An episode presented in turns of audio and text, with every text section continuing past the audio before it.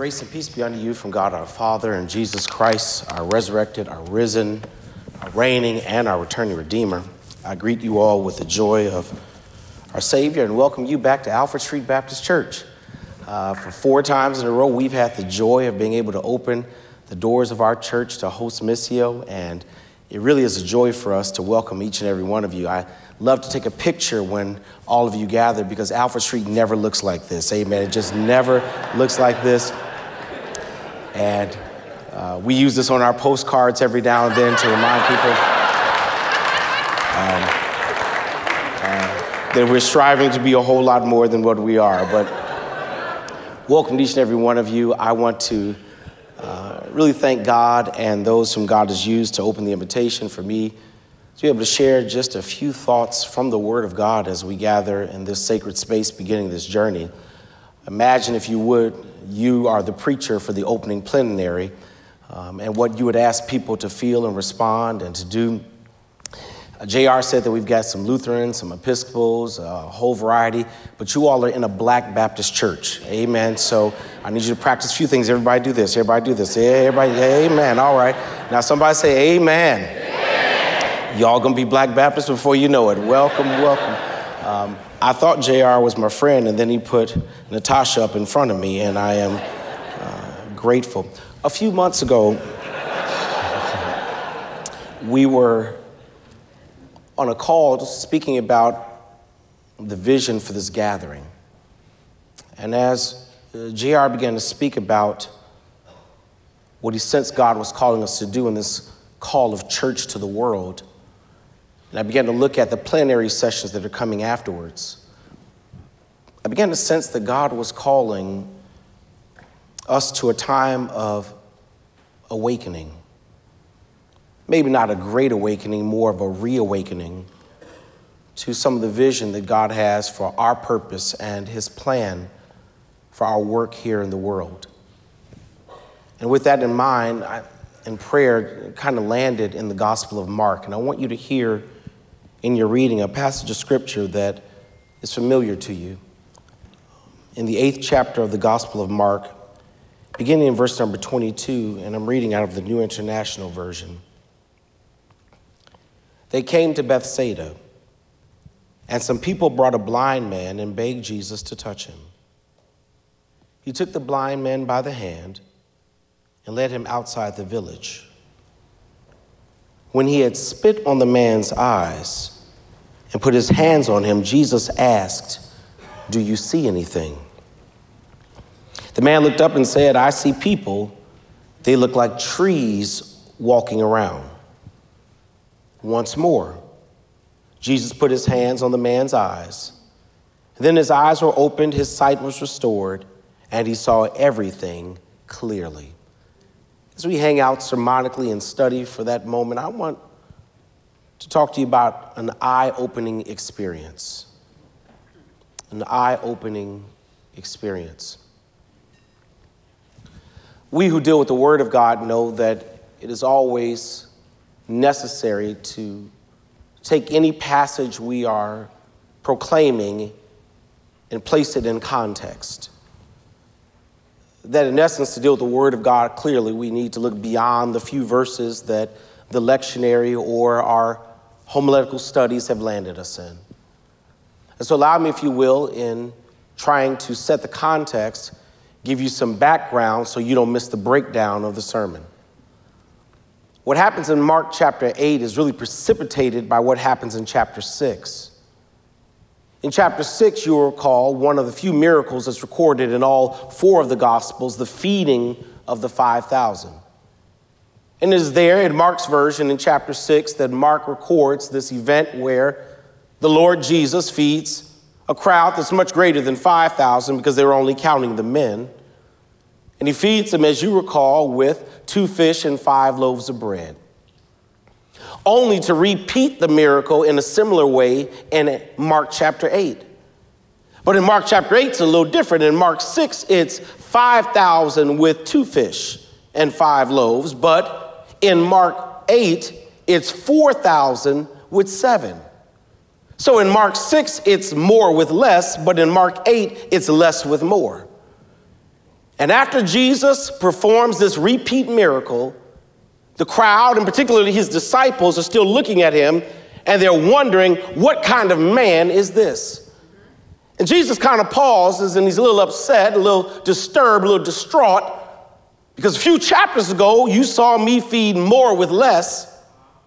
Now you've seen me feed less with more, and you still can't figure out who I am?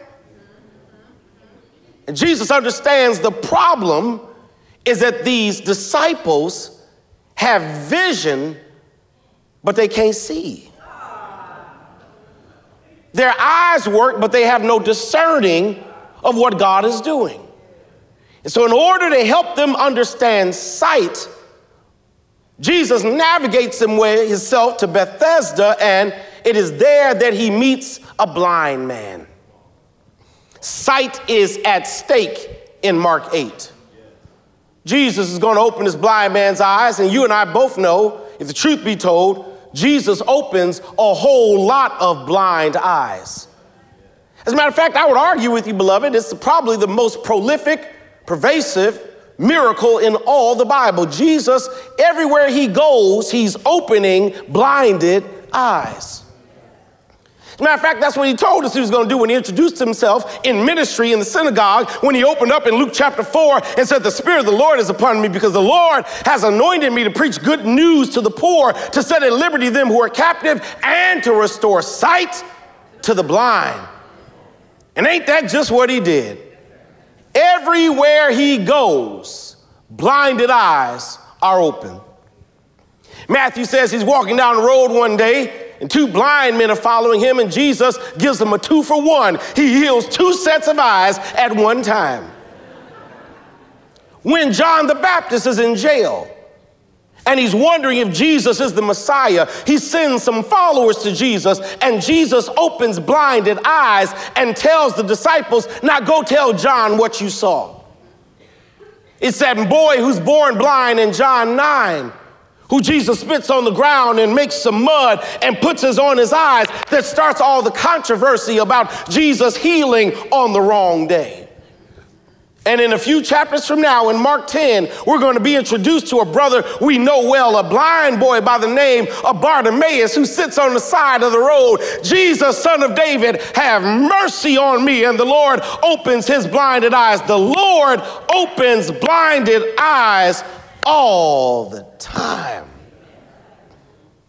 Matter of fact, Jesus opens blinded eyes so much, you might miss the message for we who gather in this space seeking to serve the Lord, but sometimes find ourselves blind. Watch what happens. The Bible says that, that Jesus is in Bethesda and they, a small group, bring a blind man to see the Lord. We don't know who they is. They don't get a name. They are not identified, but they are responsible for bringing this brother to the feet of Jesus. And whatever this man is going to experience, whatever miracle he's going to walk in, whatever he's going to see after encountering Jesus, here's the truth of the matter. He would not have gotten there had it not been for a group called they. And I would argue with us who work in the body of Christ and who train and teach and preach that all of us must be mindful that whatever God does in our lives, whatever we experience in the kingdom of Christ, whatever we are achieving in our churches, there's always a group called they who are responsible. You know who they are. They are the ones who serve in the shadows and the sidelines.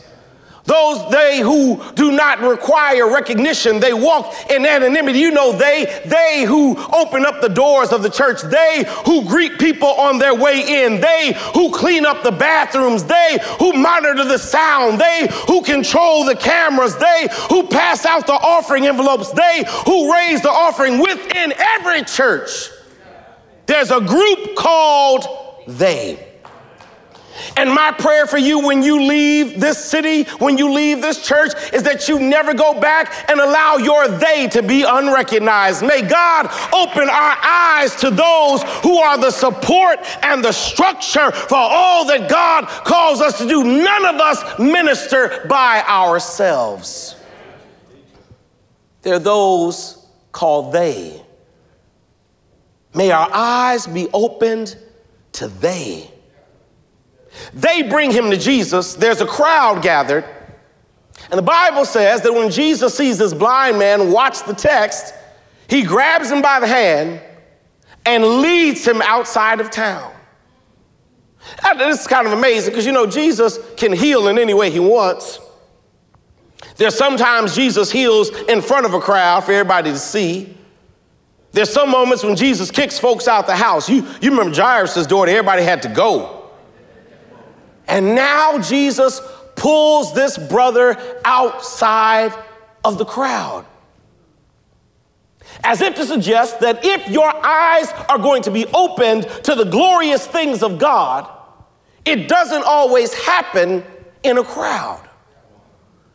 That the Lord has a way of calling us outside of public crowds into prayer closets. The Lord moves us out of sanctuaries and into places of solitude where we are alone with the one who called and created us. Beloved, I came by to tell you that the real eye opening that the Lord takes us through does not happen in great and grand homiletical moments when we stand before hundreds proclaiming the word of God, but it happens when we seek God in those silent times and quiet places and realize that ministry is not over when you get an MDiv. Ministry doesn't begin with a D-Min, it begins on your knees in the presence of God who calls us in our quiet time times. And the kingdom of Christ has been damaged by preachers and teachers who prefer the crowd over the quiet time with God. God, deliver me from preachers who seek celebrity status.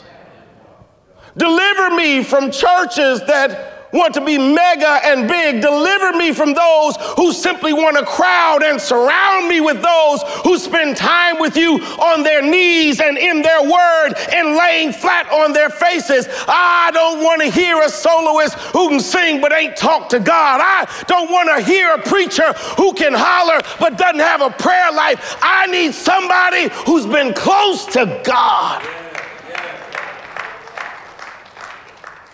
And may God open our eyes to the need of being alone with the Lord before we stand with the people.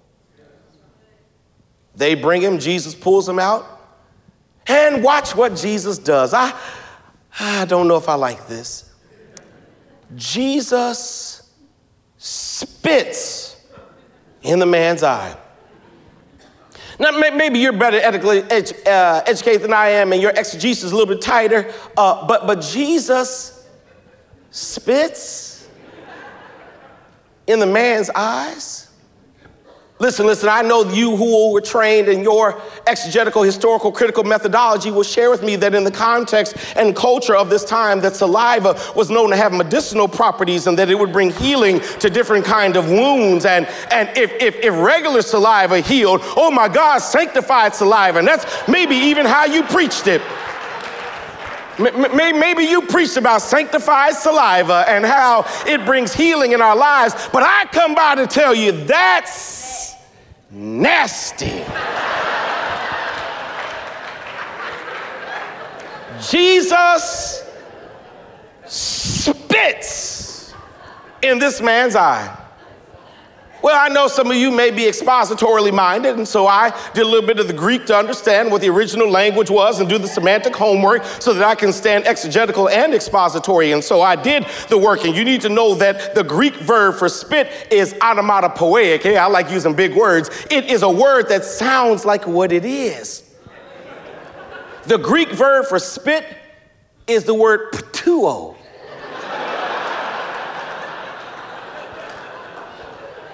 Pi, Tau, Upsilon, Omega, Ptuo.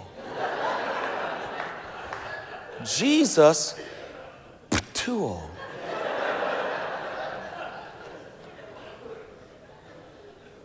Jesus, in somebody's face?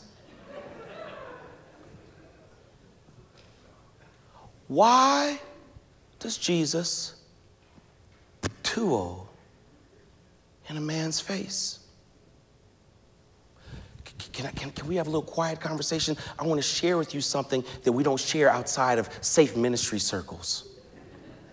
Why does Jesus spit in this man's face? That's what ministry is. Moment after moment of people.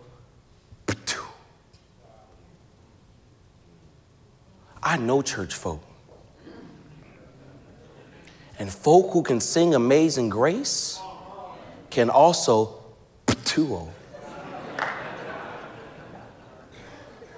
Folk who you pray with at the hospital, they know how to ptuo.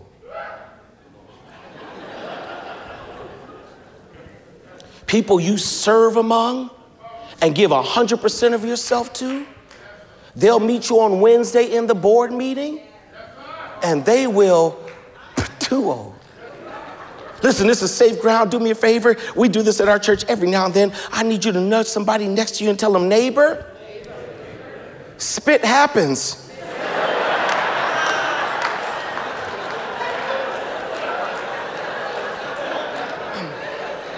if, if you are going to be faithful in serving the Lord, there will be some moments of spit, disrespect, disregard, decrease in pay. Lord, no. That's the real journey of ministry. And if I can push it, what makes me upset about Jesus spitting on this man, watch this, is that in a few chapters, he's going to meet another blind man named Bartimaeus. And Bartimaeus don't get spit on. Jesus, that's not fair. Why do I have to endure spit and he never does? Lord, it's not fair. At least you know Bartimaeus' name. My name never gets known. You mean I get spit on and remain anonymous, and Bartimaeus doesn't get spit on and everybody knows his name? I didn't go to school for that. Lord, that's not fair. Their road seems better than my road. He never gets spit on. There are people joining his church every week and he can't even preach.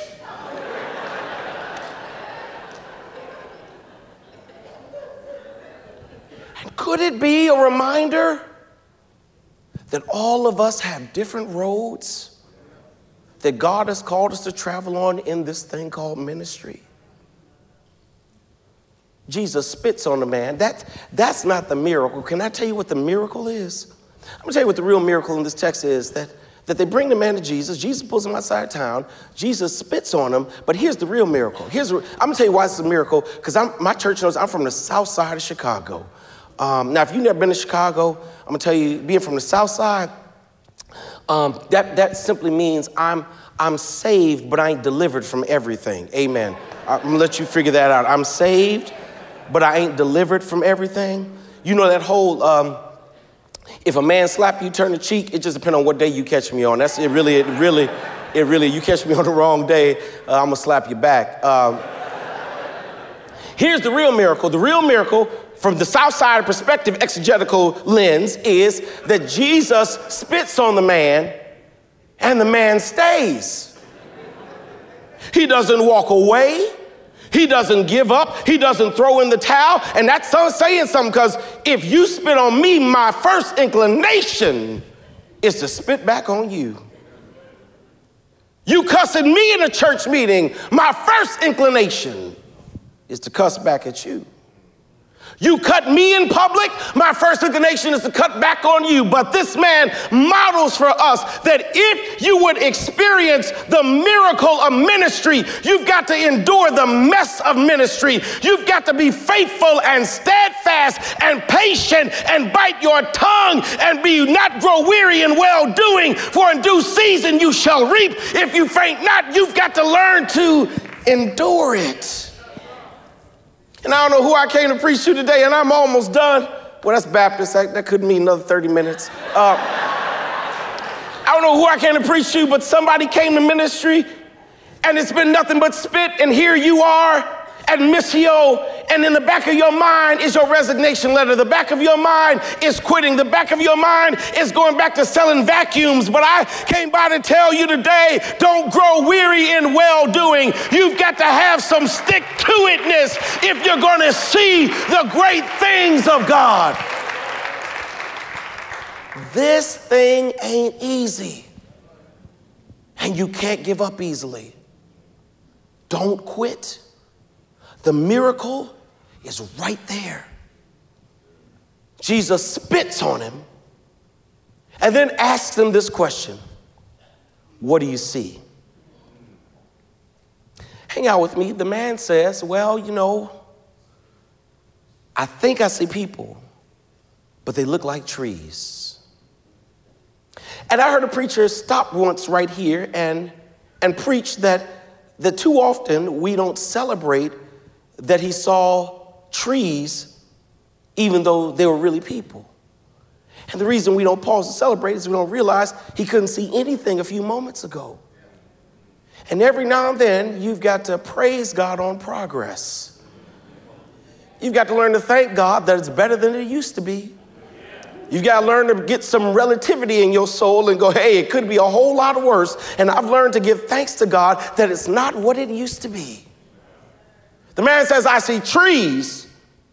I think they're people, but they look like trees, and they're moving around. And notice that Jesus is not content to leave the man in that state where he sees trees, but they're really people.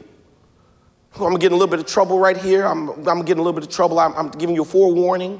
I'm gonna get a little bit of trouble, but y'all in my church. Amen. Y'all in my church, so it's all right. Jesus does not let him leave seeing trees when he should be seeing people.